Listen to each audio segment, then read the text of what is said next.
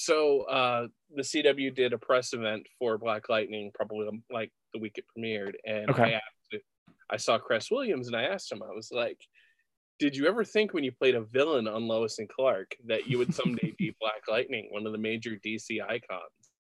And he's like, "No, back then, no, because back then it wasn't a thing. It was very few and far between." We didn't have the movies going on. I, I was just really stoked to be playing the villain a lot of times the villains are more fun and i was a villain that actually survived. Oh spoiler warning he survived.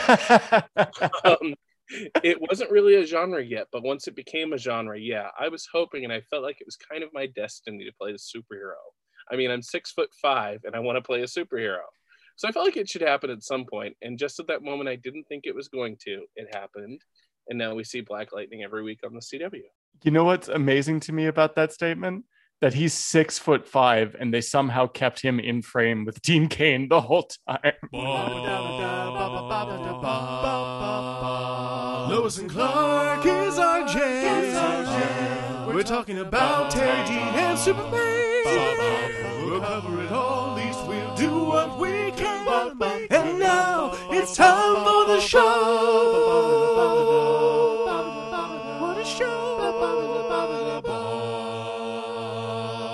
It's kind of like that uh, when they did the DC Crisis thing, and they're all standing side by side, and like everybody's towering over Superman. It shouldn't be happening either. Yeah, whoops. And I love Tyler Hoechlin, but yeah, like again, Cress Williams, people away from him, and he's six five, literally. I'm Yep. sticking my hand up, and nobody's gonna see it. But I, I'm realizing how many Apple boxes there are probably on the set of Crisis on Infinite Earths. But welcome back to Lois and Clark to the new podcast of Superman. I'm Matt Truex, and I'm joined once again by the illustrious Mr. Craig Byrne of KryptonSite. How are you, sir? I'm doing well. I'm excited to be here. Um, I remember not liking Never on Sunday very much back in 1995, was it, or 96? 96. 96? officially. Yes, we'll and I it. still don't like it that much in 2021, but hey, Interesting. Now, last week's episode, um, uh, uh-huh, I already forgot the name of it. The season where the hurt is. Home is where the hurt is. Thank you. Um, I remember liking more, and then like I, I enjoyed watching the episode, but I was like, oh, this is one of the kind of like hokey ones where there's no plot. This one, maybe it's because I didn't remember it very well, but I really enjoyed watching. So I'm, I'm glad we can get into it. And obviously, like like you I started feel like with, we might be opposites here because like I loved Ellen Lane, Lois's mother. of course, Beverly Beverly Garland. It was brilliant, but I found her kind of annoying in this one. Yeah, she's not listening to anybody. But also, No. Lois isn't expressing herself correctly. It's a whole thing. Clark's got insecurities and dream, you know, so Right. it happens. and he does have insecurities, but it's so not a part of that. But I, I anyway, we'll get into it here in a second. Baron Sunday's taking advantage of those insecurities, though. Yeah, yeah. Black Lightning's being a fucking dick about it. Um, but we are talking, we're talking 312, Never on Sunday, uh, which premiered January 7th, 1996. So like first one after the Christmas break, you know, What like we're back in did it air? Metropolis. What's that? What day of the week did it air? Uh, I don't know. January 7th. It was on a Sunday. I was gonna Oh, like, fraudulent. I was like, you're asking too much of me. um, that's right, because it was on the show was on Sunday for most of the run, right? Yes, and then they moved Only us brief Saturday time in. right before it died. Yeah. Okay, I should have known that answer. Um, anyway, directed by Michael Lange, who's done a bunch of stuff. He did a bunch of Bones, looked like the biggest title for him, and written by Grant Rosenberg, who has written on the show before. Uh, we talked about him recently because he did um, When Irish Eyes Are Killing, uh, but he also did the two prankster shows. So between this and When Irish Eyes Are Killing, he seems to be like the um, someone from another culture has come into Metropolis and is going to attack them using that type deal. So Well, do you know what I remember? And I feel kind of like a jerk for this. okay, it's a great setup. Keep going. I'm just going to tell you about this. Uh huh. So when I went to interview Brad Buckner around the time they were filming episode 320, Oh, what I wouldn't give. I was walking into the office Mhm. and I actually overheard somebody saying, "Aren't they the people that wrote that Never on Sunday review where we gave it a D. And I'm pretty sure that was probably Grant Rosenberg. And I feel like such. I still to this day, Whoops. 25 years later, feel like a dick for it. Whoops. Sorry, Great Ro- Grant Rosenberg. Uh, He was on the show for so long too, but that that's the. I'm sure he heard other criticism, but that's the one that stuck with him, I guess. well, I think we usually were pretty positive about the show, and that week we weren't. We're just like, this was. I, I don't know if we still have those Krypton Club newsletters archived anywhere, or that particular one. I should look for it, but I just know we roasted it. I would love to post some of that stuff a day.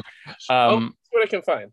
I'm also realizing th- not only like you know uh, someone from another culture comes in and attacks Lois and Clark, but now it's like magic comes in and attacks Lois and Clark. Like this is the second episode in a row that Grant Rosenberg has done that has like legit magic going on in it, which is interesting because the show this is kind of the first season where the show went into that. You know, Well, magic affects Superman. of course. Oh, it's great. So it's kind of hard to beat him in other ways, especially when you have a two hundred dollar effects budget every week. it it's just amazing to me that they waited that they held back for two years i mean like because the the penn and teller or the penn jillette episode like that wasn't really magic that was like hypnosis and, yeah suggestions and like that type of thing you know whereas this is like this and the the when irish eyes is straight up magic and there'll be more of it to come like wait till ghosts everybody but um but it's Hey, it's interesting to me what's that hard. yeah don't wait too long anyway, it's interesting that they held held the trigger on that for two years when it is one of his famous weaknesses from the comics, like you're saying. Baron Sunday is one of the few actual Superman villains to appear in the show. Wait, what? Yes, What? Baron Sunday is from the comics. Blow my mind. Like what? What? What? What? Where? When? Silver Age? Look it up while we're talking. Hold on. This is this is the great podcasting stuff. Yeah. Baron Sunday. Uh, okay, he was a Metropolis crime lord who killed people using voodoo. Um, when did he first appear in the comics? Bitch. First appeared in Superman Volume Two, Number Twenty-six, December nineteen eighty-eight. So the John Byrne stuff. Oh, creator John Byrne. Amazing. Well, you heard it here first, folks. I can't believe that. And his abilities are listed as just voodoo. Voodoo. Well, okay. That's amazing. Already we're learning today. Thank you, Craig. Well, I think that's one thing that's cool about you know Superman and Lois being on now is they're pulling random characters like that into the show. right. like oh, the, the Easter eggs have been great. so far. Oh yeah, Yeah. I'm really liking it. So if It's you're been- listening, watch the show. yeah it's been uh it's been exciting but um but let's jump back to 1996 here uh now that you've blown my mind with superman facts i had no idea um this is the second episode to start with the fanfare i'm calling it with the um you know fireworks of the logo Yeah. which just a stylish flourish that they brought into the show here mid season three for no reason like do, do you have any info on like do you remember when that first started showing up was that I remember. It, well, I just remember it first showing up and being a thing, but also remember it was the start of season three when we actually got opening. Uh, we got the episode titles listed. Before that, they didn't do that either. did they start doing this here yet i didn't i didn't notice it I think with we have a lot to talk about was the first time they did it. wow i haven't been calling that out okay But uh, another thing that I remember, it was either this season or season two. The cast actually filmed a special like Happy New Year message that they ran like with a repeat or something. yes i think that was season two i think i've seen that it was like a Okay, it was like a christmas or new year's method Okay, something yeah, like that 'cause yeah Justin Whalin was around by that point. I know. yes but but she still had the bob Yeah. a key a key Okay. identifier you know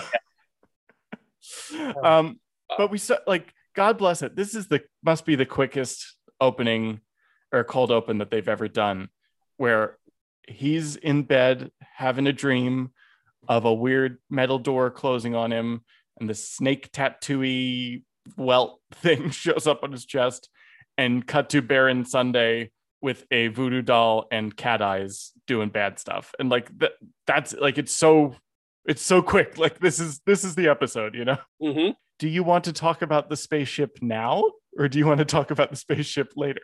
We can talk about it later. It seemed like the door was way too big to have been the spaceship. oh yeah. None of it none of it works for me. It's just No. about now we're talking about it. It's just And about also, the even the hands, I couldn't tell if those were adult hands or kid hands. Like you'd think you would have been dreaming about baby hands. about baby hands. I don't remember.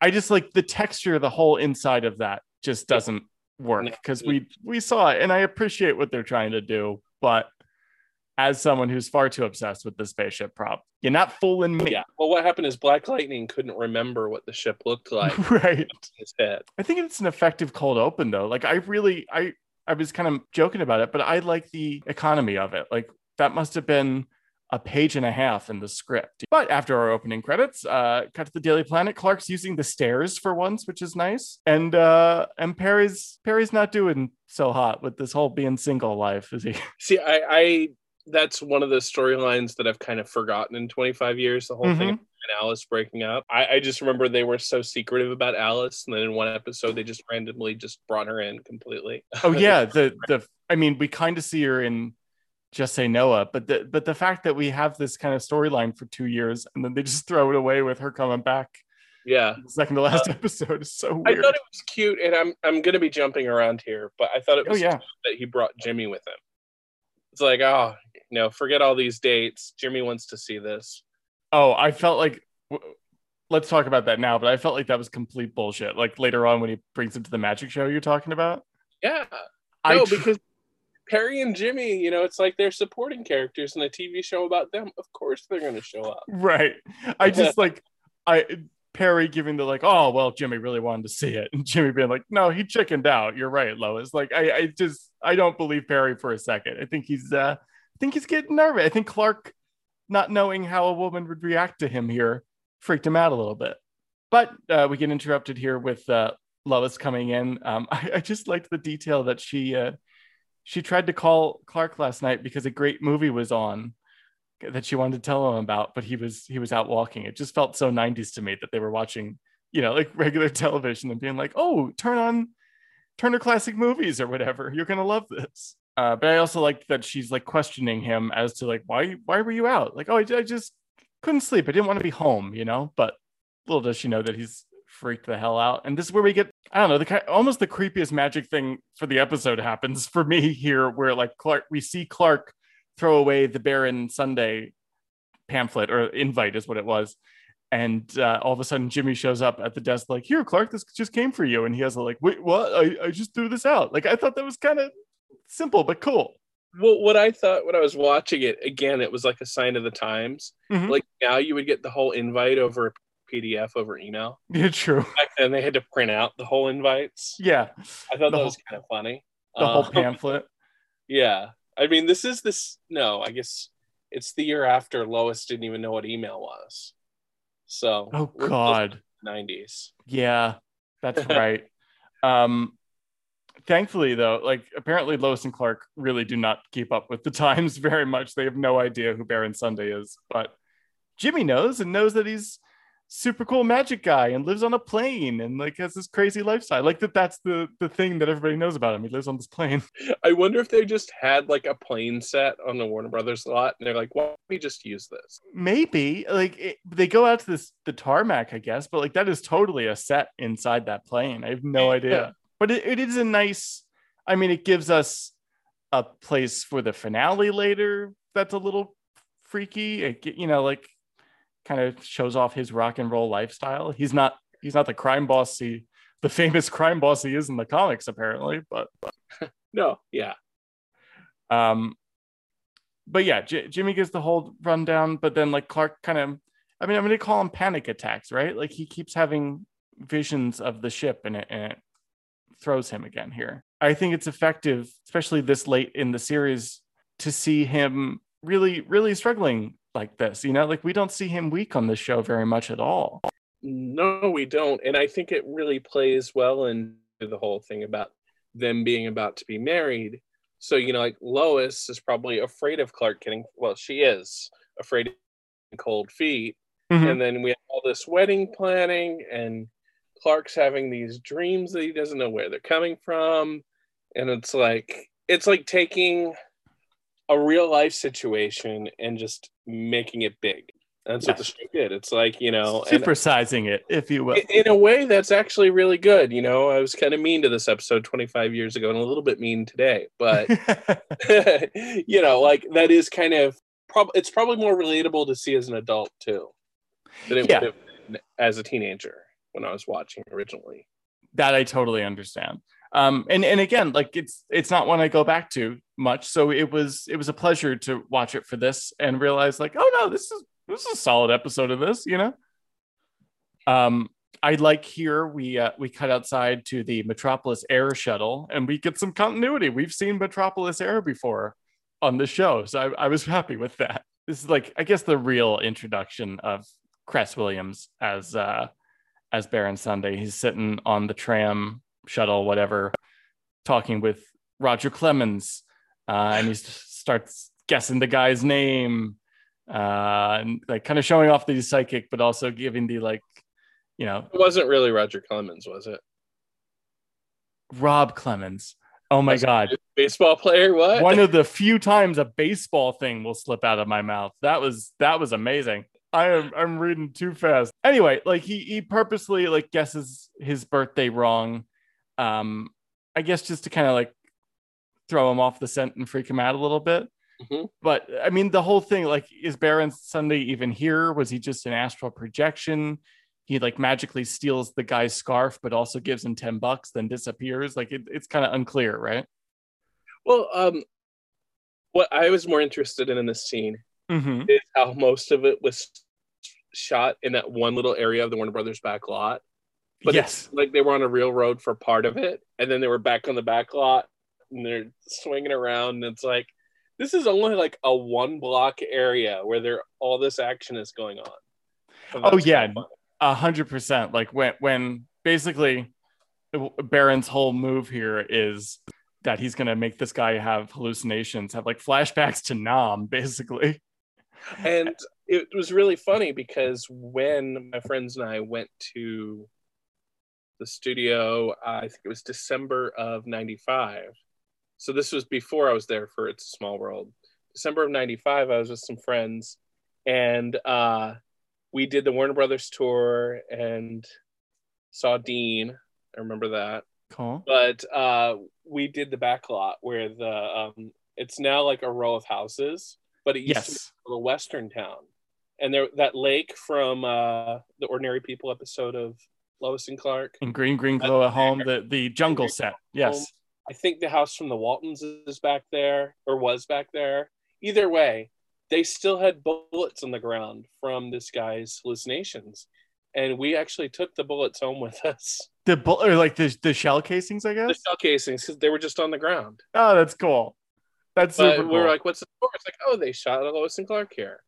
it, it, it and like to what you were saying before it is impressive to me how how much they get away with just reusing the same five or six locations on this lot um because like we like we just named a bunch of different times that they've used that backlot set and they've used that jungle set and they've used it other times still that we didn't even mention and then like you're saying like this this um, airport shuttle is just going up and down basically the street in front of the Daily Planet a dozen times when he starts like panicking and, and driving crazy, and then stops at the other like kind of downtown New York street for a second. But it's I thought it was cleverly shot, though, that it looked like it was going downhill at one point. yes, like, they like shot it at an angle. which Yeah. Pretty cool. it looked pretty good. But meanwhile, while all this is happening, Lois and Clark are off to meet uh, Ellen Lane, Beverly Garland showing up again, and weirdly enough, Beverly Lipton, her wedding planner friend, to start planning the what Clark thought was a small wedding, but Lois apparently had other plans. Like She dreamt about it all her life. apparently, which I mean, you are as much a student of these characters as I am. Does that does that feel like Lois Lane to you? I guess it never felt right to me. I thought the episode was kind of true when uh, Lois said, "Oh, just once when I was six. I buy that. Hmm. So I think Okay. she might have mentioned it once, but I clearly this is the wedding that Ellen wishes she had had. It's totally that, but I'm also like, and I know it's not Beverly Garland, but I'm like, girl, you had a big wedding once. You almost had a big wedding once, you know? Why don't they just have the wedding at the Beverly Garland Hotel? yes, there was a there was a Beverly Garland hotel named after the the lady yourself out here for a while. Um, but I think it's lost its branding, right? Like, hasn't it changed? I feel like they still call it like the Garland or something, or the Garland. Oh, maybe. Um, but yeah, and she was actually the one who owned the hotel. Amazing. I, I thought it was was like a family member. No, and I believe they even had the folk fest there at least once when Beverly Garland was still alive, and she showed up for it. I could remember that completely wrong, but uh, I'm sure somebody who's listening would know for sure. Oh, But please let us so know. cool. Yeah. I love what she brought as Ellen. I do too. I, I was amazed that this is just her, like, you know, walk looking back at the show now, like kind of how it evolves is coming into focus a little bit better for me. But like I'm amazed that this is just her second episode. Really? Was Home is Where the Hurt Is her first one? Yep. Oh wow. Isn't that crazy? And that was also the first one for replacement Sam too, For right? for second Sam. Second Sam and second Ellen make their premiere at the same time. they didn't meet second Lucy, who didn't If even only. for the wedding. Either of them, you know? but this this wedding planner, this other Beverly at the scene here, like nothing out of her mouth isn't crazy. Like she's talking about 50 piece orchestras and Swiss bell ringers and like doves to be released when they say I do or whatever. Like it's all just it's all just nutso, right? she wants money. She gets Truly. commission, and Sam Lane's paying. So you know, Nothing those compared years to of the years neglect. yes, exactly. there we go. I love that line.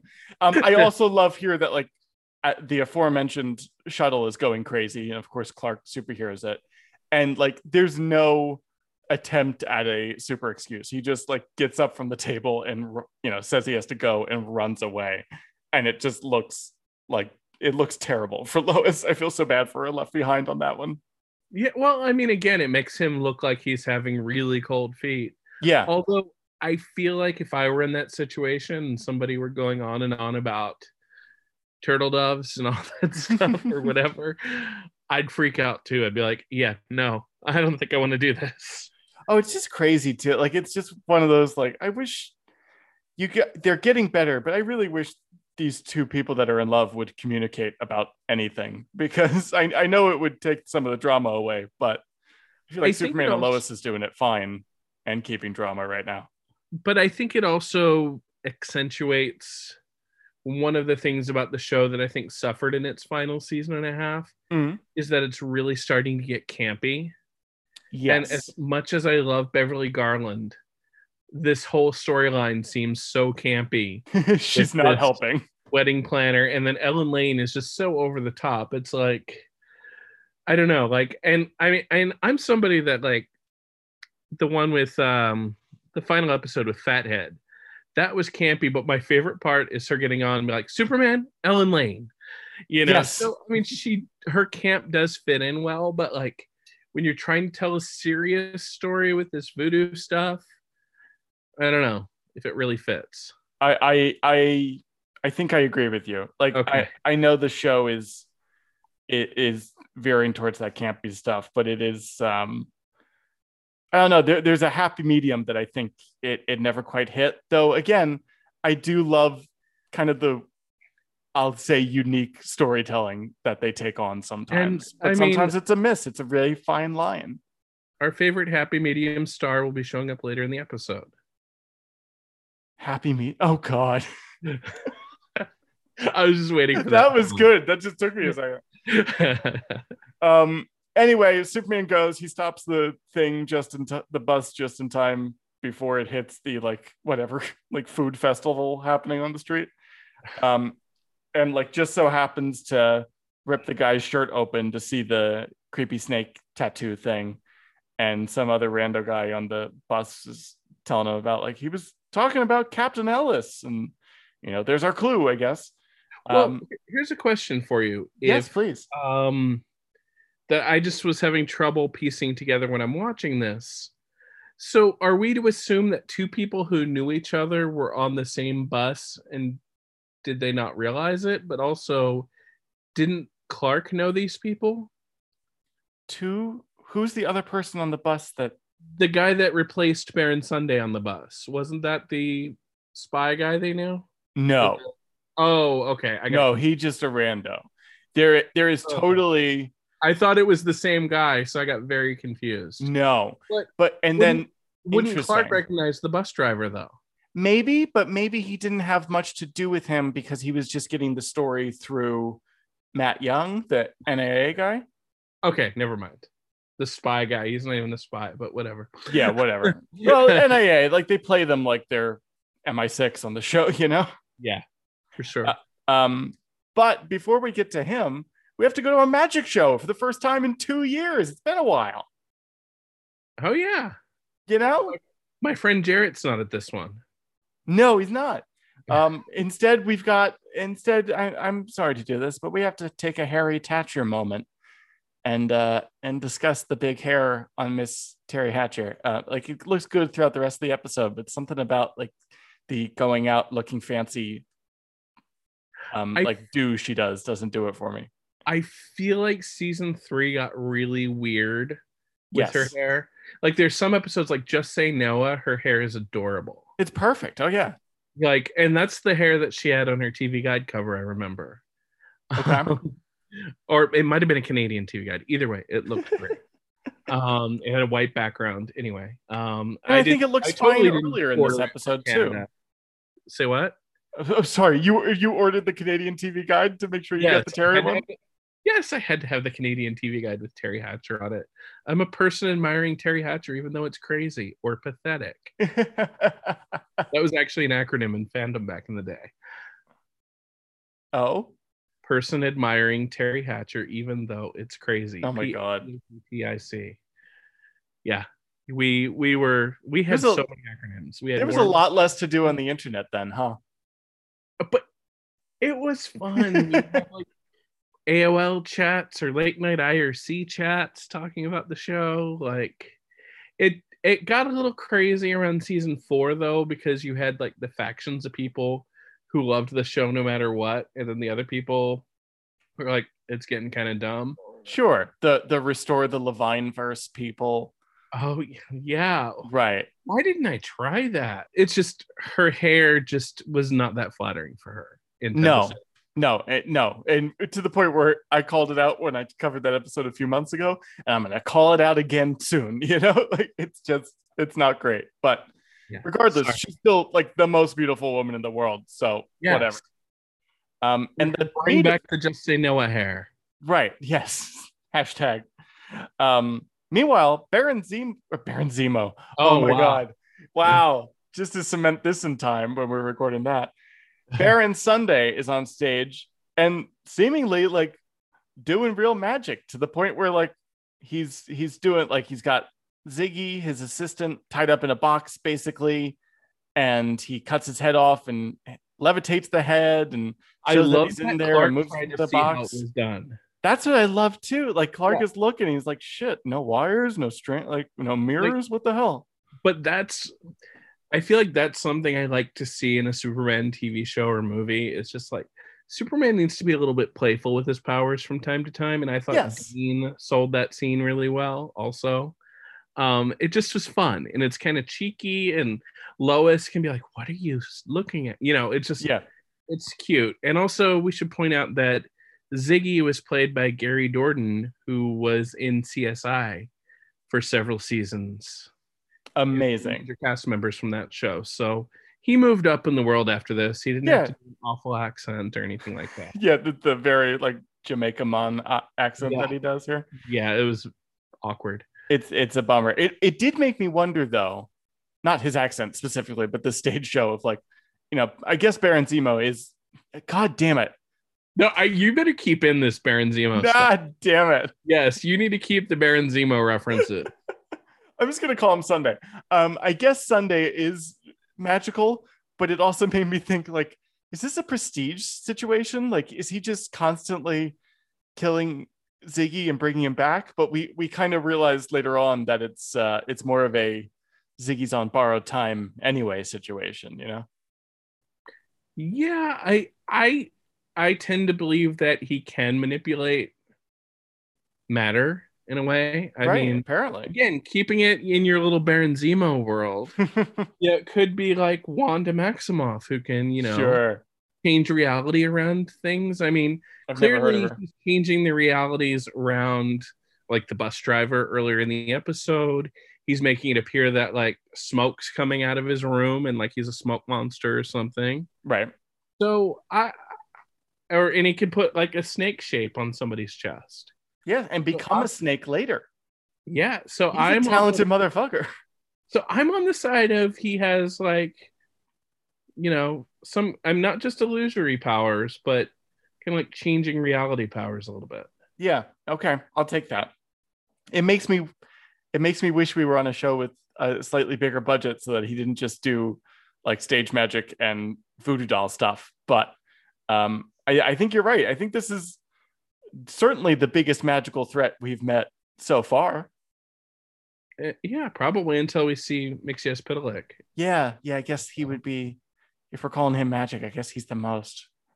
Anyway, years years down the line. And by that I mean a year and don't worry, I'll do the podcast before years down the line. But um I like like as he's um finishing up his show uh Baron Sunday is looking like directly at Clark and Clark is having a like is he is he staring at me moment? You know, like again, this guy's very magical. He he senses that this guy that he's after is is in the crowd already. Or he's Black Lightning and he sees his teammate Superman is like, hey, what's up? Ah, one of the many.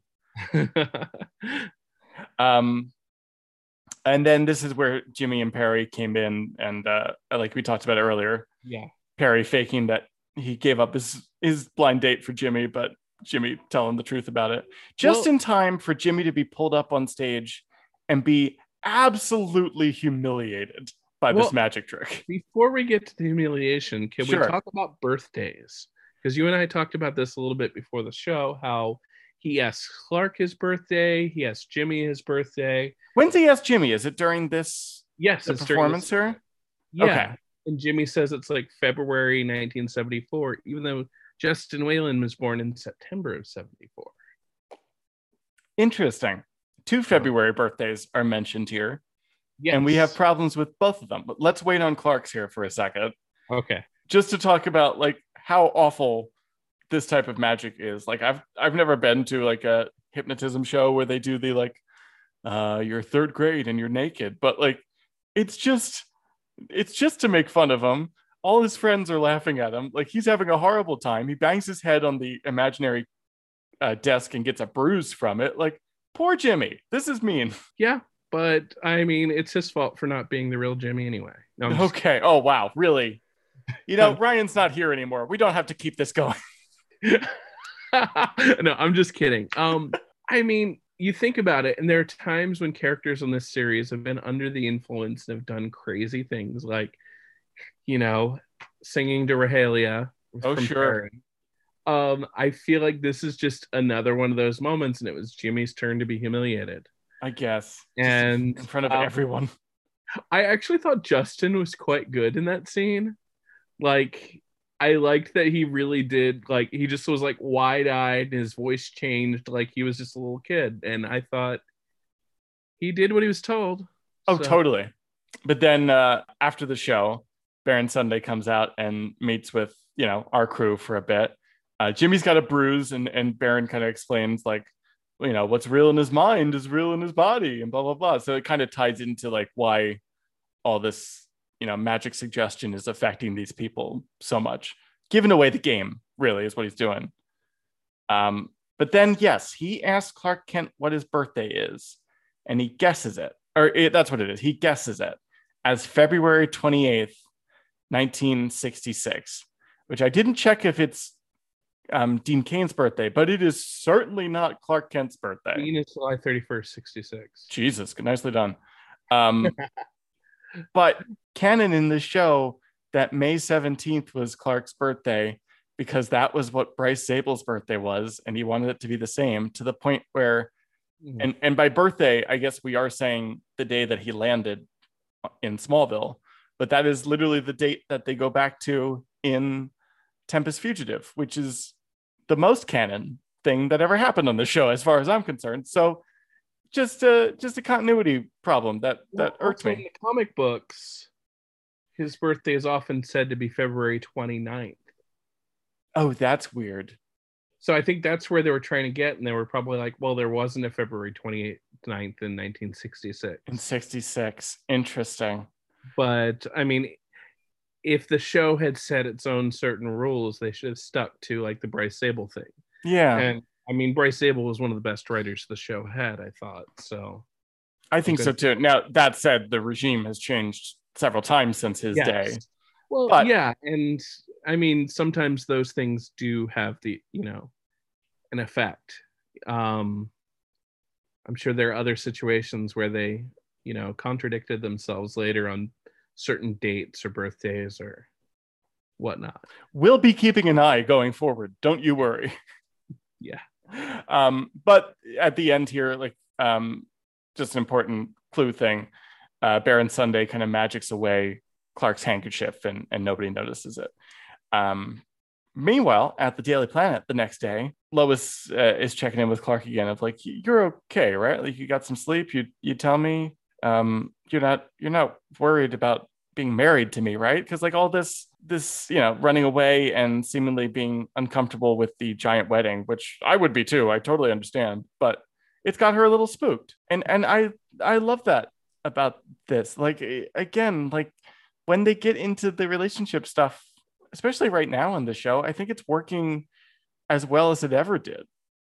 Yeah, I do wish, I mean, just in general, that the show had spent more time on them dating. Me too. Oh, me too.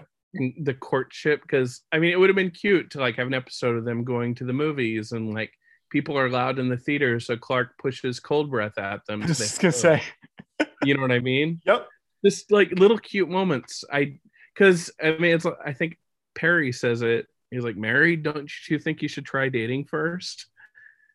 And that was Yes. a great And he's You know, absolutely right.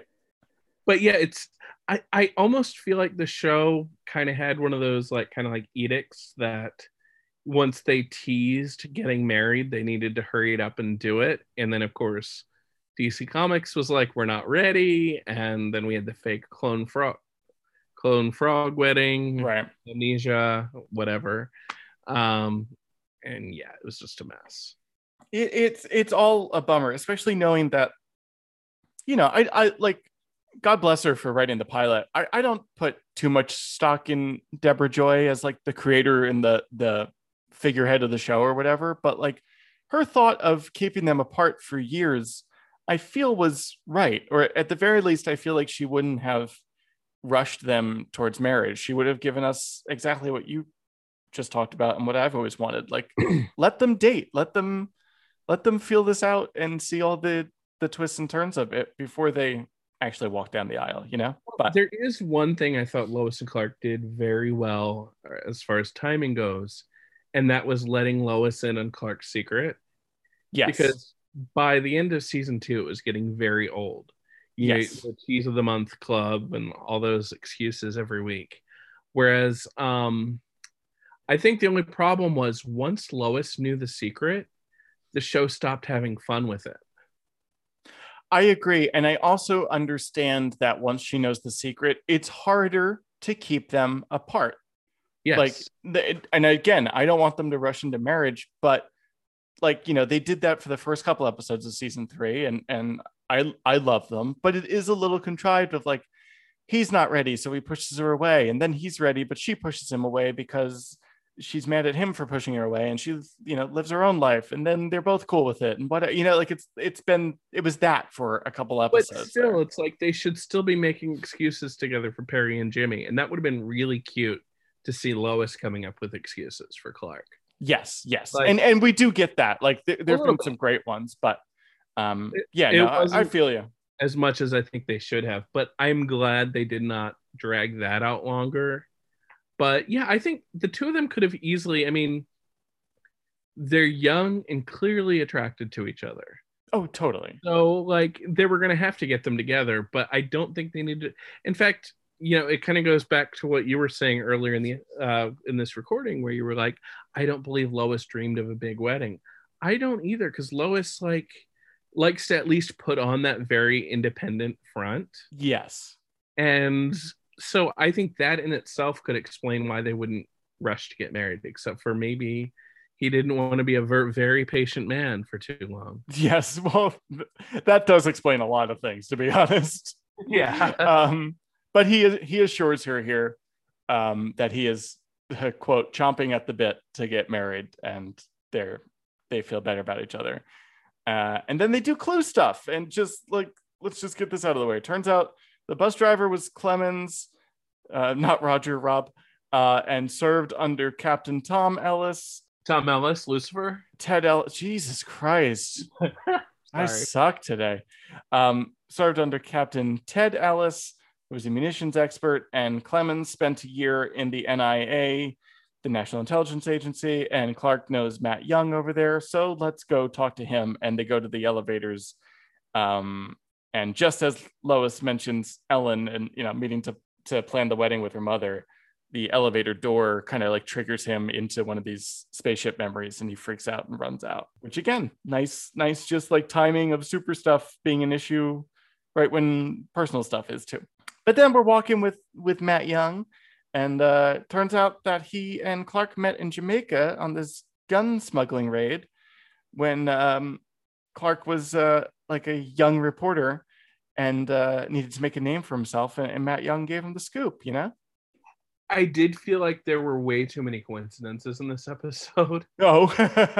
like all these connections. It's just like, oh, so there's that guy, that guy, and that guy. But like, I don't know if I mean I know Lois and Clark are smart, but like calling up Matt Young just seemed to be like a random connection they figured out. Like, how did they figure that? I don't know. I yeah i it was lucky that clark's friend at the nia was involved with these people for sure Yes. yes Okay. Yeah. and that it turned out to yeah because i guess clark didn't know anything about the military side of it because he never knew these names until matt was saying that Oh, good it's all connected you know um i do love the idea here though that like young upstart reporter clark kent flew down Ja- to jamaica because he heard about this gun running thing and like made sure he was boots on the ground and got involved like i i, I like these kind of you know superman begins kind of like stories that we get every once in a while on the show with him and the and the pavel Yeah. leaves and that type of thing Well, that's a part of the story that I think Lois and Clark introduced that they later did put into like comics like Superman Birthright. Because I think it kind of proves that Clark is a good person, whether or not he's Superman. That's interesting. That that- that they I figured it was from John Byrne, and I, I've only read the first like six or seven issues of the John Byrne stuff, but I figured this like kind of he flew around the world and you know put some miles on his soul thing came from that. But you're saying that came from the show, maybe? I I think it came from the show. I could be wrong. I actually have not read all of the Byrne stuff. No relation. That's that's impressive. Um, no relation. um, but he that's Baron Sunday apparently. Yeah, well, sure, but um, but that's impressive for the show. I never knew that. Yeah. Um, speaking of Baron Sunday, Baron Sunday has another voodoo doll of Mr. Matt Young and makes him freak out about seeing angry dogs to the point where he pulls his gun and he he shoots at Lois and Clark. But of course, we get some super bullet catching. Um, I liked this here. Like Matt passes out. He had been unbuttoning his shirt, thankfully, so that we could see this the chest wound. And then Clark grabs the electrical like wires from a lamp pole and shocks him back awake. Like I thought that was a cool Superman move. That was kind of a cool Superman move, but again, it was like one of those coincidences. That oh, he like happened to be thankfully he right passed at- out right here. Yeah, and he got he happened to get hit by Baron Sunday right as he's talking to Lois and Clark, which maybe Baron Sunday would think was like a warning to them, but I think it's more like it would be a thing like giving them clues. Yeah, that's fair too. That's fair, also, too. like Baron Sunday's little pamphlet thing that went in the trash didn't have a snake, kind of like the snake on the chest. on oh, it. did it? I feel like it might have. Quite possibly. so I'll have to go back and look at that. But yeah, I, I hear what you're saying. He's leaving too many clues. yeah. Um, meanwhile, at Clark's place, the Beverleys are hanging out and talking about a flower girl. And if they don't know a young girl, one can be provided.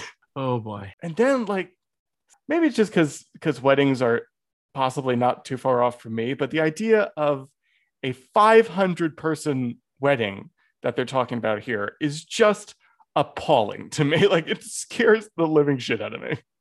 Well, it's also Lois and Clark don't have that many friends. Truly. like They could barely ones- fill that mountaintop when they finally did get married. Oh, ouch. And I mean, Lois's own sister doesn't even come to the wedding they actually have. Exactly. They don't even like the people they know. Yeah. So, yeah, I don't know. Craziness. Speaking of their friends, is this the last time we ever see Star? yes, it is. Okay. This is we'll get to was- her, but this is the swan Okay. song for Star. Okay. I do have something to bring up about Star once we get to her. Oh, good, because there's so little to talk about with Star, frankly. Like, great.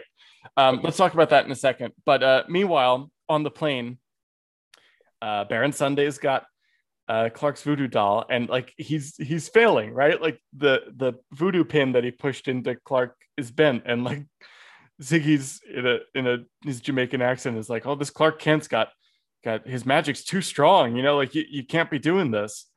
Um, so I guess Baron just like summons more magic and really doubles down on it. And you know, back in the apartment, Clark starts feeling bad and stumbles onto the balcony. And thankfully, you know, helpfully unbuttons his shirt so that Lois can see the snaky thing on it. Can be well, maybe they get really hot. I think so, because because Matt to Young started to do it too. Yeah. Um, so- I I just to be a Superman nerd though, I'm like, I guess he's not wearing his suit today. I was thinking that too, but What the hell? I always wonder when he's got his sleeves rolled up and he's supposedly got the Superman suit underneath too. True. And where are the boots? Someone explain the goddamn boots to me. Well, I mean, by season three, he was doing the Wonder Woman spinny thing, though, wasn't he? Yes, he was doing his Tasmanian devil. See, I, think that tells you the different generations you and I. it's also Jim Carrey masked to me Woman, I'm like Wonder Woman. Yep. Um, yes, he was doing the spinny thing, but again, I just like I'll never understand where Superman keeps his boots. It's neither here nor there.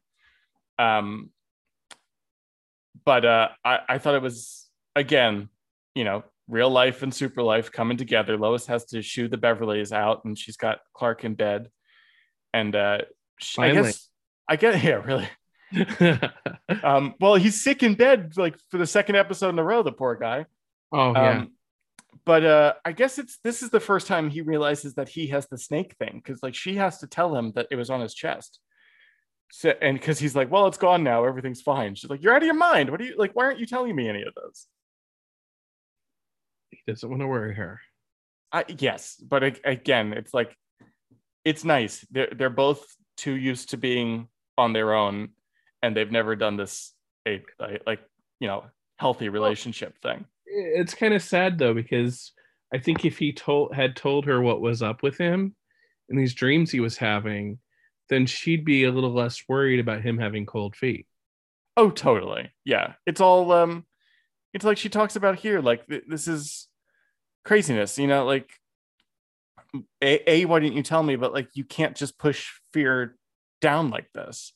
Um or it's it it's going to stop your heart, you know, like it, it could kill you, especially with all this magic shit around. So it's it's nice. I I think this is a nice um I think this is a nice conversation between the two of them that that gets rather real real world, even though we're talking about crazy voodoo shit. Meanwhile, I guess Ziggy's had enough, huh? Yeah. This poor dude.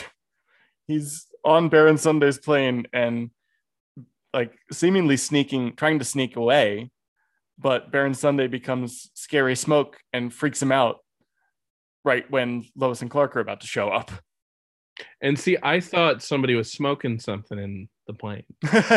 And then we saw that that was just like another Baron Sunday illusion of some sort. yes, not only making himself smoke and pushing it out of his room, but the ever more impressive pulling the smoke back into his room. Which was probably filmed backwards. Oh, 100%. Just reverse the shot, but it's just Oh, it's yeah. funny to me when it when you see stuff like that. yeah. Um but, you know, intrepid reporters are here, so Baron Sunday meets with Lois and Clark. Um and uh Baron Lois Sunday finds something on the floor. Yes. Um, they're they're talking about like how to trigger hallucinations, and little does she know that she's finding the evidence of how he does it. But she pulls up one of the voodoo pins that's just hanging out there. Um, and uh, Baron Sunday's also like again, just like kind of Bond villain style, giving away the game Mhm. of uh, you know most of life is a frightening hallucination, and uh, you know a- anything that you believe could trigger or whatever. Like just basically giving them the breadcrumbs as to how he did it. But I guess it's also a hiding in plain sight approach, yeah. right? Or does he? So he does not know Clark is Superman, does he? I so I think he could because he he like kind of pointedly when um, they're talking about how awesome his plane is, he's like, "Oh, it's great. It's just like flying, like I'm a giant bird. You you'd Oh. know what that's like, Mister Kent." Okay, that makes sense. And of course, he's putting that Yeah, thing that probably Clark did have nightmares about anyway, but he's making it bigger. right, right. about the ship. the ship thing, Yeah. which is weird to me though that he said that it was like a giant bird because I think it's a plane. I think it's Superman. Hey, that was for you. I wrote that down and I went, Craig's gonna jump on this. yeah. See, it's so unfortunate that we can't. I mean, with you know the way the last year's been, because we used to do these recordings in person. Yes, which was horrible for sound, but but fun for us. So whatever.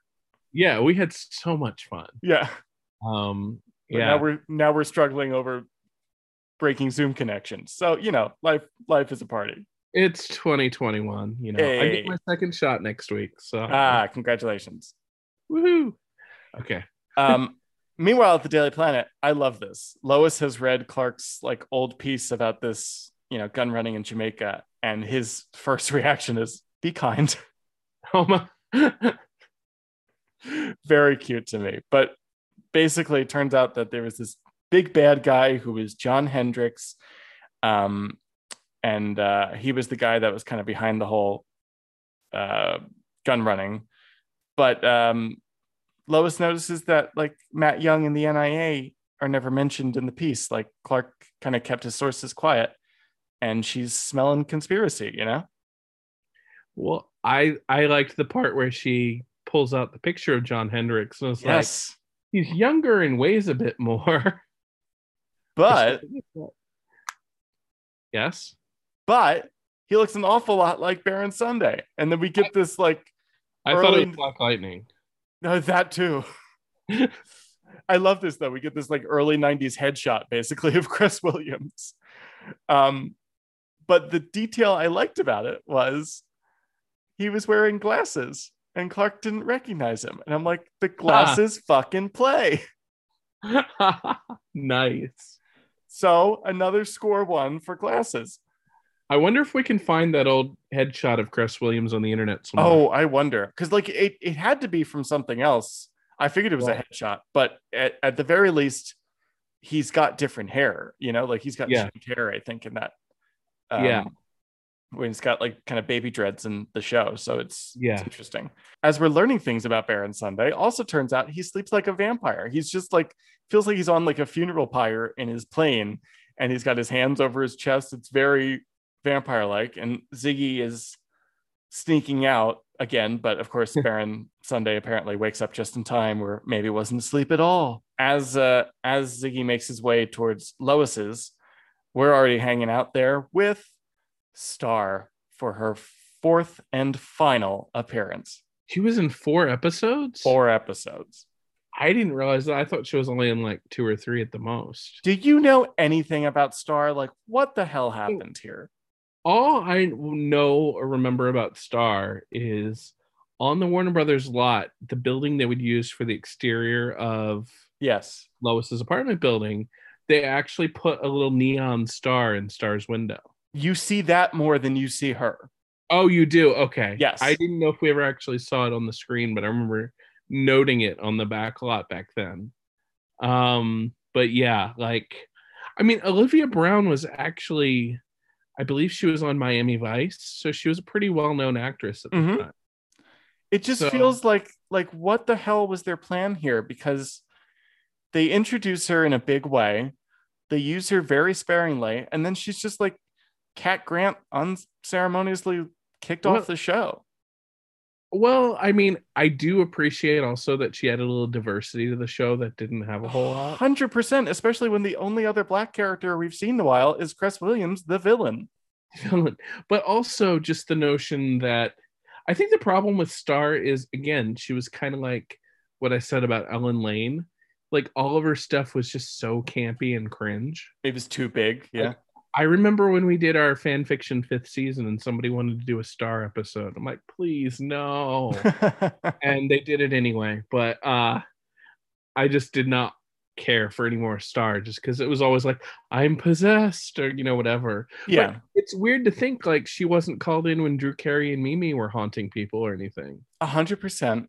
And Like, like, I know that Lois had moved at that point, but it's just like I I get it as a fan because like I don't think she adds much to the texture of the series I mean, either. she wasn't but even invited to their weddings. no, but like that's the writer's fault. She's not doing anything wrong, and but they're not doing any favors to making her endearing or more than just a plot convenience when we need to know magic shit. You know, like it's it's just kind of I don't understand why it started and then I don't understand why they decided it failed and just moved on. Anyway, so that's that's Star, but she's here. She's got a she's got a job to do for one more scene. God damn it. She's got her dowsing rods and she's got him up to Clark's head and she's like, well, he's not possessed. Maybe he's just fucking nuts, you know? Um, Well, I wonder what should think of Beverly. truly. Yeah. um, I love though Lois like kind of saying like, well, couldn't it be hypnotic project? Blah blah blah blah blah. And Star is like so happy that Lois believes in magic now. You know, yeah. it's very cute. But um, Star gives Clark advice, uh, which is that you know next time this happens, to try to bring the vision into focus. To to when you shine light on the shadows, they're not so scary. You know, which is turns out to be great great advice. Um, but before he can use it, Star's dowsing rods there pick up some evil in Lois's purse, and it's not just her credit cards. I liked that line. Though. I did too. I, I liked it too.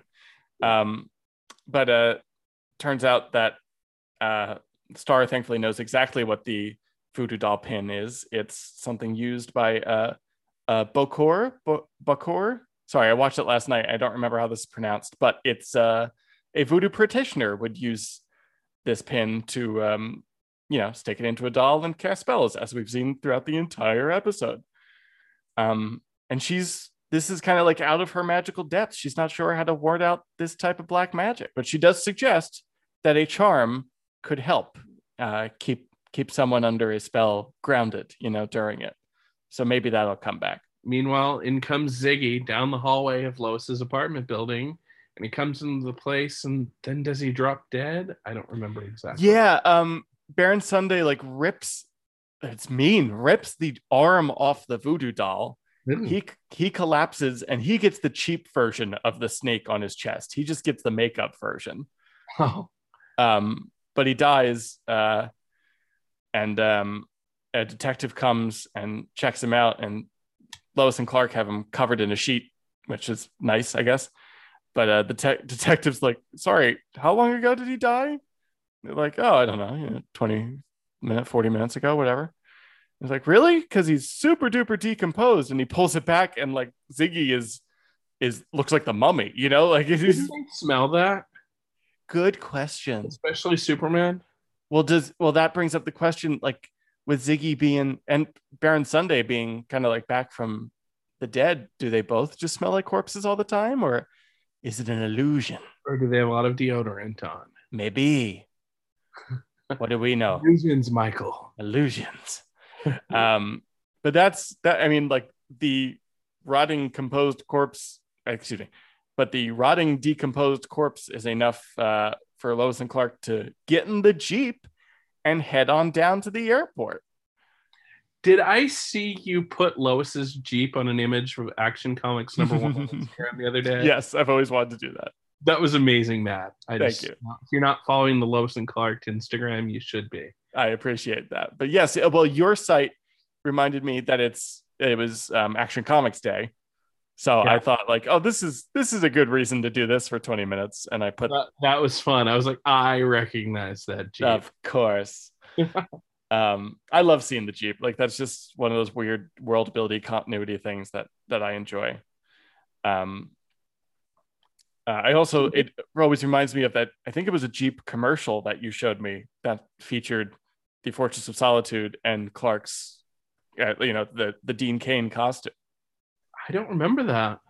Oh, you? I think it was you that showed it to me. I'll I'll share it with you later. I it's on it's on my Facebook if anyone's curious. I posted it forever ago, but it's it's an interesting commercial where a Jeep drives up to the Fortress of Solitude and a guy we don't really see gets out and picks up uh, takes his Superman suit out of the car too, but it's 100% the Dean Cain suit. That's so cool. I wonder if it was like a cross promotion thing they did. I, it must have been, It- it- but it's yeah. I'll send that to you later. Yeah, Um, absolutely. I'd enjoy that. Meanwhile, uh, Lois and Clark are putting the clues together. Uh, they're now totally convinced that Hendrix is Baron Sunday, and Clark is kind of dealing with some heavy shit for a second because he's realizing he he helped frame an innocent man because he trusted he trusted Matt. You know, like Matt Young took total advantage of him. means Clark was posting fake news. Yeah. He'll never do that again. That. never once. Um, I do like that Lois takes this moment here. It, it's weird how it plays out, but like she's taking uh, Star's advice to heart and puts takes her ring off and puts it in Clark's coat. Um, Would it have been better for her to tell him that right before is he took the jacket off? it's like you are here and you're reading my notes. Okay. because I remembered, like, I remember Dean Cain like wiggling on the runway later and reaching for the ring, and I thought there would be a scene where she's like, "I know this is dumb, but take it." But right. That would have made a little more sense. A little more sense, but we don't get it. Instead, they they jump on the plane and they go right into like, so uh, you're John Hendricks and you've been killing all these people, huh? Uh, and you know, Baron Sunday's like, well, the jig's up, but I'm still magic, so fuck you guys.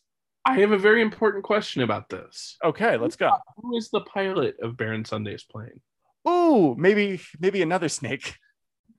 No, you know what I mean, though. I'm like, yes, I do. especially when they land uh, in a couple minutes. It's like, wait a minute, who piloted that plane? I'm gonna guess magic at this point. okay, I don't I- have a better that was solution my for you. original guess, but it's like if they beat Baron Sunday, who's going to pilot the plane? I don't, yeah, I don't know. That's a wonderful question.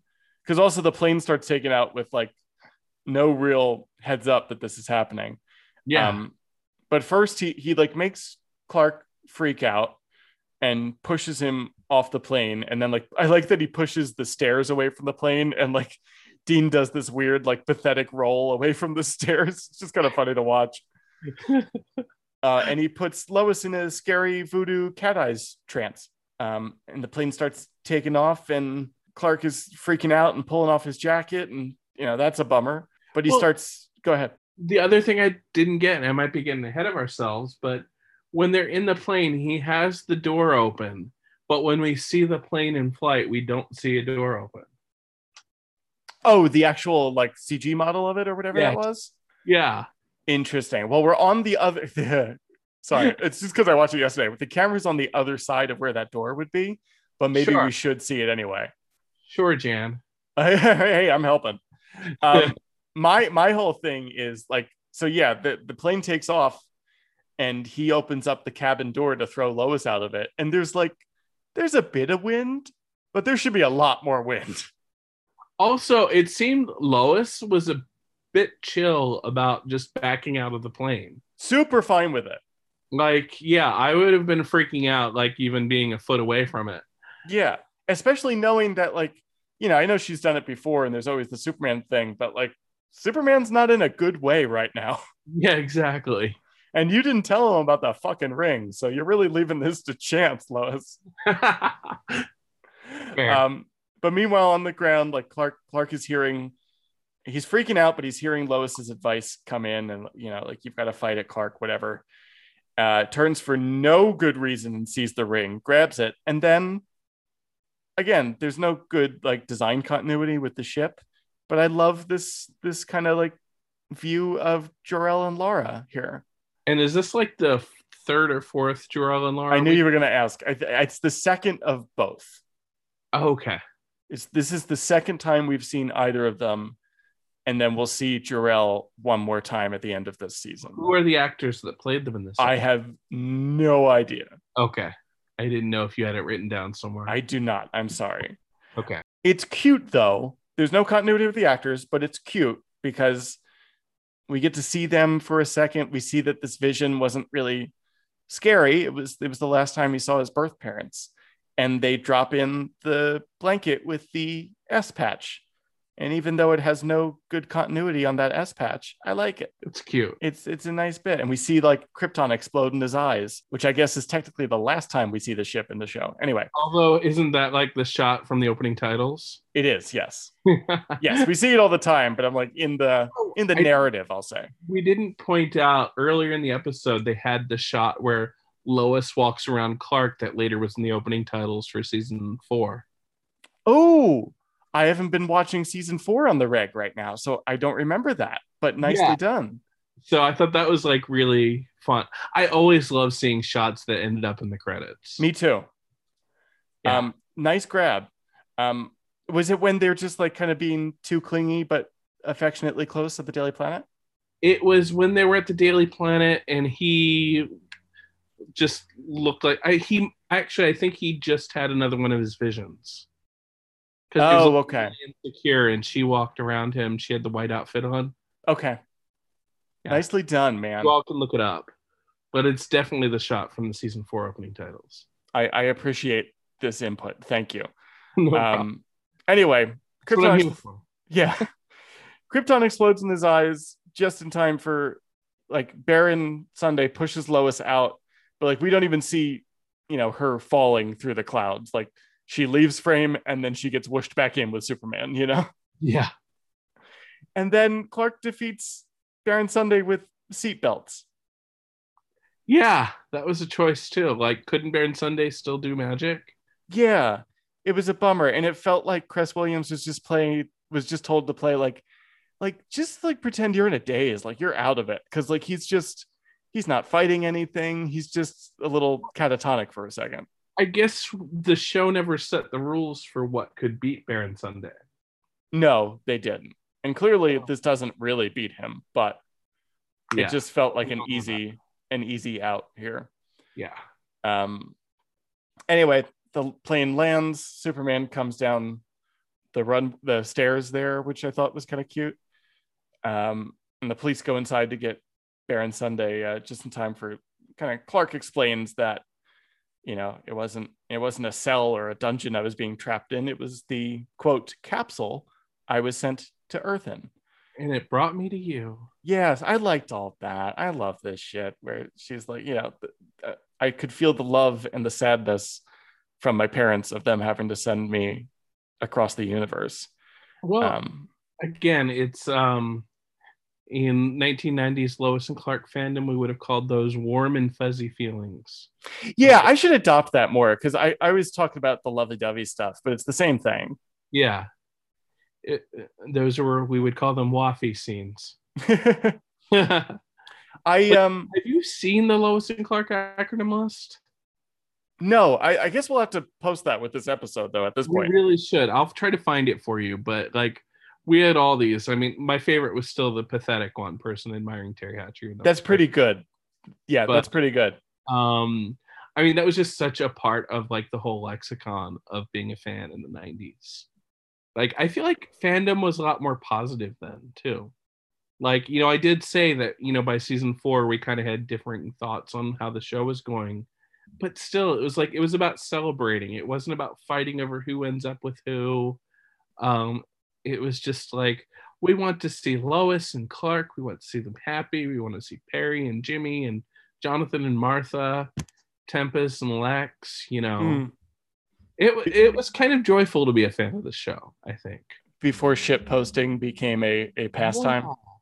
yeah. It's like there there it really wasn't that negative. I think it's i mean it might just be because the people who were on the internet in 1996 were nerds Yeah. I, mean, I'm, I'm, I say that in the nicest way but we were the first ones to like venture into the internet. So like just from that alone, it seemed quote unquote normal to be passionate about a TV show Right.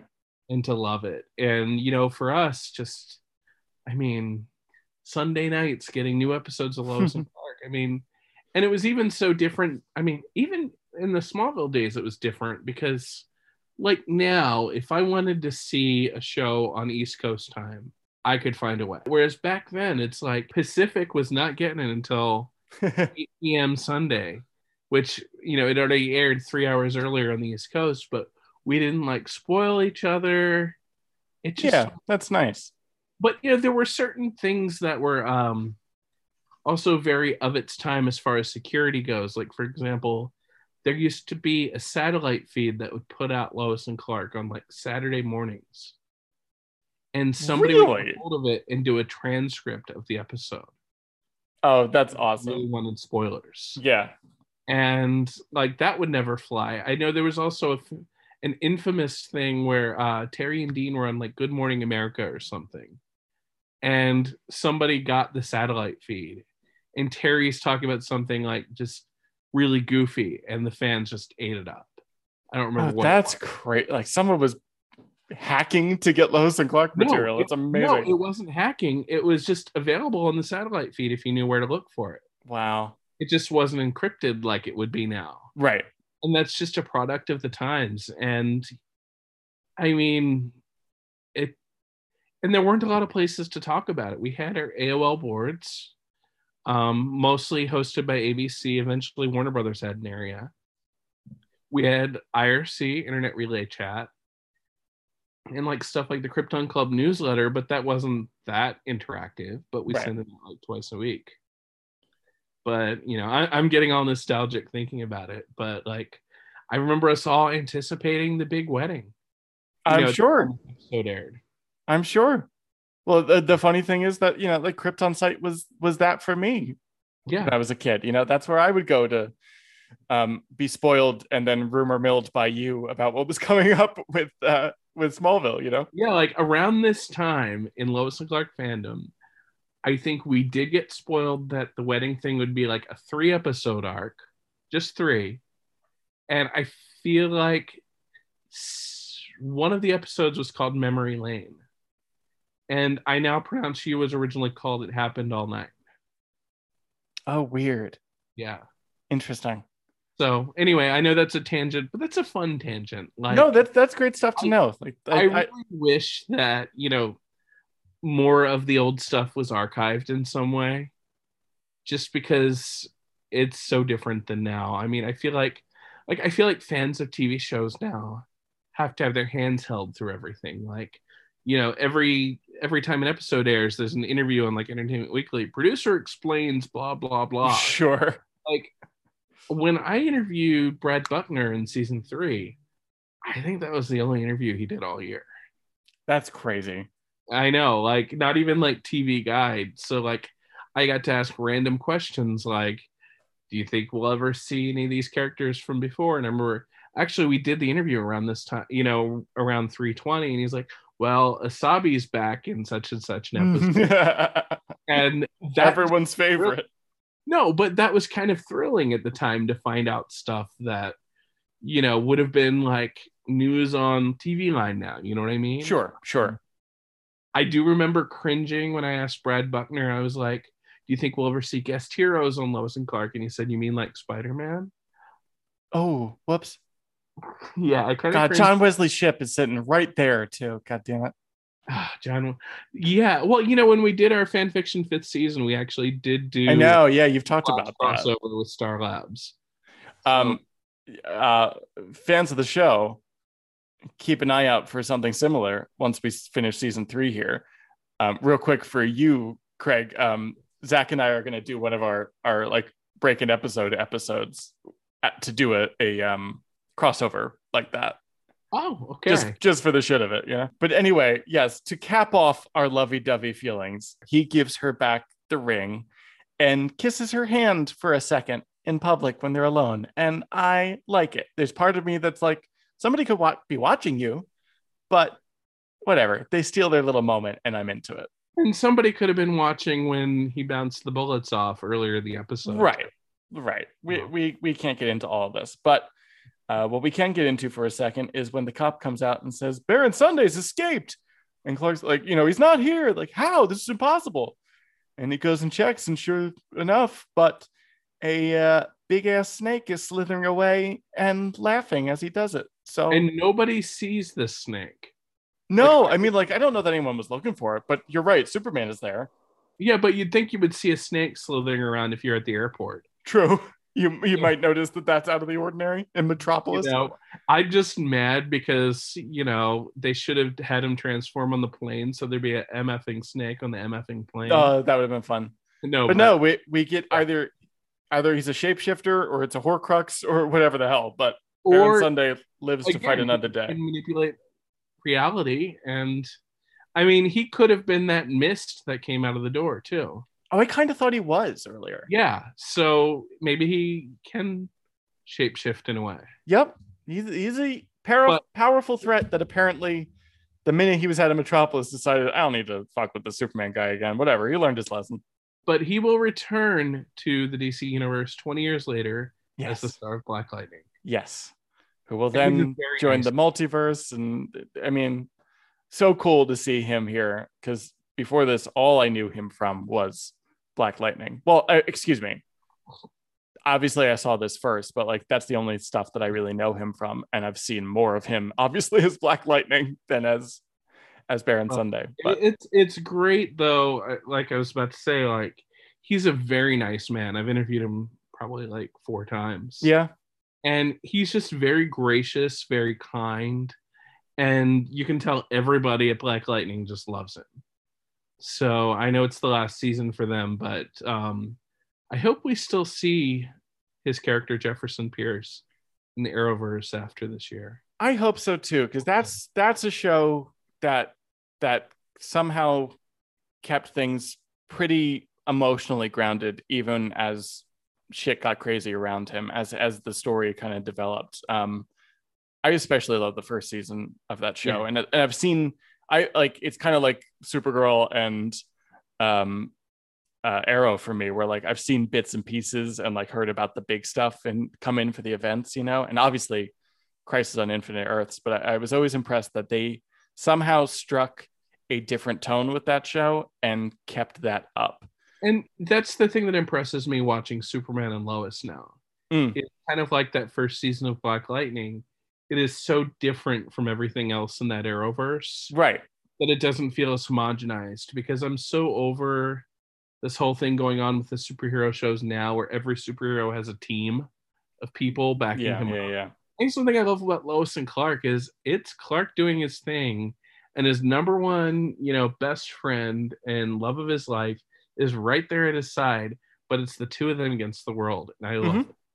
I couldn't agree with you more. It's not like uh, Martha and Jonathan are in the control center or whatever. Yeah, I mean, I love Martha and Jonathan. Oh, me too. wrong. You know I love them. but um yeah and i think that was very clear in this episode even though lois really should have told him about the ring i like that she became part of the solution to the story That's when this show works best for me. Is when when she is as crucial to the Superman stuff as he is. i think Um, any superman story is like that though like superman is great partly because of lois lane and if you get that you know how to write this stuff Oh, of course they, they are. Yeah, we're just laughing about like you know lois in the future you don't know what you're doing Right. We were just laughing about the, the teams of superheroes right now. But for, for me, she is as much, she makes Superman as possible as his Kryptonian DNA does. You know, like it's it's a crucial thing. Um, anyway, so crucial that the two of them have decided to ignore the Beverleys planning the wedding and head out onto the fire escape with a bottle of wine and uh, and toast each other here real Cool. quick. that also brings up uh i loved the clark's clark's little loft set Mm-hmm. but i love that particular part of the set where they're out on you know on the it's on a um, landing Oh whatever. yeah, so this is yeah, this is the fire escape at Lois's, but yeah, we're on his. oh i thought it was at clark's No, this is Lois's. Oh, okay, never mind. Sorry. That's okay. That's okay. But earlier in the episode, we were out on his balcony, which I do love too. Yeah, but I love that, and I love that the two older women are just chattering away about the sweating stuff. And it's, I think Lois and Clark are just like, you know what, we have each other. No matter what happens at this wedding, as long as we're both there, it's going to work out. Unfortunately, spoiler warning, they're not going to both be there. Right. um, I do love that though. Like they're they're outside toasting and drinking and whatever, and Ellen's basically shouting like, "You gonna come play or not?" And Lois is like, "You know, you keep doing what you're doing best, and we'll do what we do best, which is kissing." And they kiss and they blow out the candle, and everything's great. yeah, and you know, I think talking about this episode now, 25 years later, Mhm. I do appreciate it a bit more. I yeah, again, I do too. This this was a pleasure to watch for me. But you definitely brought up some aspects, especially the teamwork aspect of Lois and Clark. I mean, that's the name of the show. But Yeah. um, I just um, you know, their appreciation and respect for each other mean a lot. And Exactly. there aren't a lot of stories where you see something that great or that well handled. So yay. So yay. Um, let's let's go over the list here. Uh, unfortunately, we didn't get any good super excuses in this episode. Um, but what what were our super saves? We had we had the Superman Ra- getting Lois falling out of the plane. right and the rampaging shuttle, and I think that's it, right? Like that's the only times that we really saw Superman.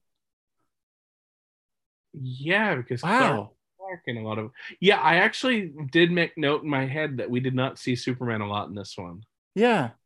Interesting. Um but I thought the the plotting was was solid. So let me let me uh, ask you some questions here, Craig. Okay. What was your best what was your favorite Lois and Clark moment in the episode? you know i think it was what we just talked about them out on the landing just Yeah. enjoying this company Mhm. while the beverleys were indoors I I once again like I always let the guest go first and they almost always have the right answer, but just just to pick something else, I liked after she asked him at the Daily Planet, like, we're okay, right? And when he says he's chomping at the bit, she comes around to him and they do clue stuff, but they're just there's a close intimacy and chemistry to them that is intoxicating. May I ask you, was this a good episode for our big three? Was it a good episode for Lois, Clark, and Superman himself? I guess we just kind of talked about Superman. It wasn't a great episode for him. no but i guess they kind of learned so in that way it's good i mean again i would not put this in like my top 10 episodes it probably wouldn't even be in my top half but i guess there was character development leading them towards their wedding so Yeah, totally. So I, I'll say not a great Superman episode because we didn't see him much, but you're right. Totally fair episode for for Lois and Clark here. Yeah. Um, so Craig, yes on the scale of one to ten, what would you give Never on Sunday? Well, in 1996, I would have given it a six. I'll give it a seven now. I'll, I'll let it go up a little bit. I mean, I- it did have some good themes and elements. I didn't like when it got campy. Like, even the way like Ziggy was portrayed was pretty campy. yeah. So, Um, um, dare I say stereotypical as fuck too. yeah, I feel like if this episode had been done now, it would have obviously had way better special effects and Sure. Oh, sure. had more clarity on what could beat Baron Sunday. Um, and again, I do think it was kind of bad storytelling to not have Lois tell Clark about the ring, for example. I do too. I think it was just kind of um fake a lot- tension. And like I said, there were a lot of co- coincidences. Yeah. Yeah. That's So- fair. Yeah, it was kind of middling. I mean, it was great to see Cress Williams, obviously. And again, you were completely right about Teri and Dean being wonderful. So, yeah, it had that going for it. It had some stuff going for it, but it I still would put it about a seven. How about you? I, I'm the exact same where uh, at seven, where it's like there's nothing atrocious about it. There's nothing particularly memorable, but if you know, if I was watching it in reruns and this is the episode that was on, I'm not turning it off. This is totally Mm. fine. Yeah, me neither. Yeah, and I do like Cress Williams in it too. Um, but dude, thank you so much for joining me in Metropolis tonight. I always have time for Metropolis. have you been watching the show at all lately? Like, is this something that you go back to a lot, or you have too much to watch now I've of had modern stuff? Way too much going on. I've been watching actually every night of the pandemic. One of my friends and I have been watching an episode of the original Dark Shadows, a 1960s soap opera. Cool, cool. We're up to episode 339 now. So that was a soap. Hmm. opera. How many episodes did they do? 1,240. Uh, well, actually, 1,225. You are wow. You're tip of the iceberg. Jesus. Yeah. So, like, we haven't even gotten to the first. So, this show, it's weird because, like, Wait. characters goes back in time, Uh huh. but the same actors playing their ancestors. Right, but like you've gotten to Barnabas by now, right? Yeah, but that took. We didn't get to Barnabas until around Halloween, and we started when the pandemic started. Wow. So, uh, but it's a great show to watch. I mean, it's a time capsule. Um, kind of like, again, it's the joy of watching Lois and Clark episodes now for me, Yeah. in a way. Is I mean, you you heard how like like warm-hearted I felt thinking about like just being a part of TV fandom back then. But um, you know, when you see stuff like you know somebody getting a whole packet of information about something, yeah, exactly. you know, I mean, or you know, Lois and Clark could have just looked up Baron Sunday on the internet. You know, it's Yep. uh but yeah, there, there's Checked out his Instagram. yes, uh, yeah, for sure.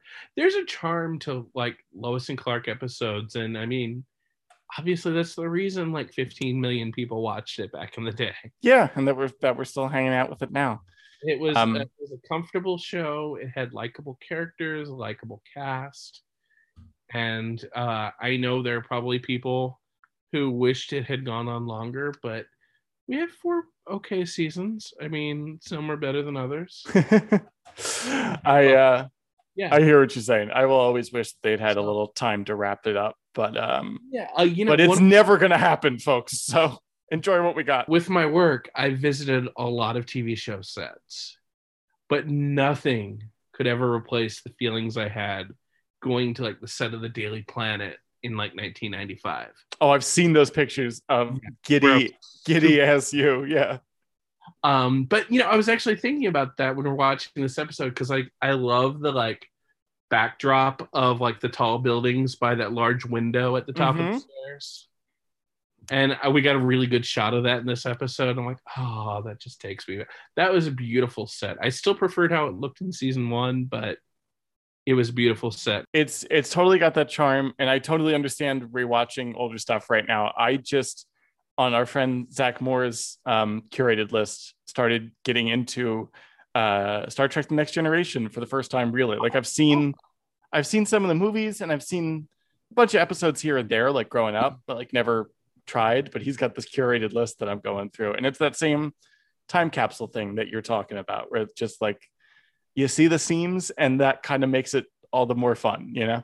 Yeah, and you see why people get so nostalgic for these things. yeah 100% you know um different you know obviously different ones of us have different nostalgia for different reasons. Like you were very very young when lois and clark was on. Hmm so you wouldn't have the same reaction i did. You know i was watching the show in high school. I graduated high school the same week season three ended yeah yeah. So that Yeah. that was uh that was more a smallville for me. Yeah it, but it's like just so you know it's great that it can you know mean so much to people. And as you mentioned it's like there are things that you know you notice as an adult that you might not have understood as well as a child like you know preparing for a wedding or anything like that. Or Yeah, clark's thank you again patience for- anyway.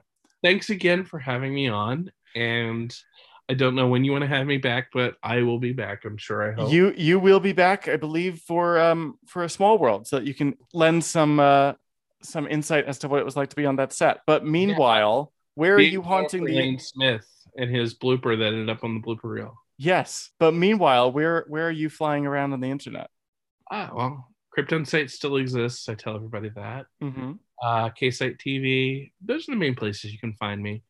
Um, I'm also on Instagram as Vader1206. If any old school Lois and Clark fans want to say hi that I haven't talked to in a long time, go for it. And yeah, um, that's about it right now. Um, I occasionally will show up on Zach's podcast, as always hold on to Smallville. Yep. So we're all we're all connected, you know. Oh yeah, there's there's there's no uh, untangling this web at this point.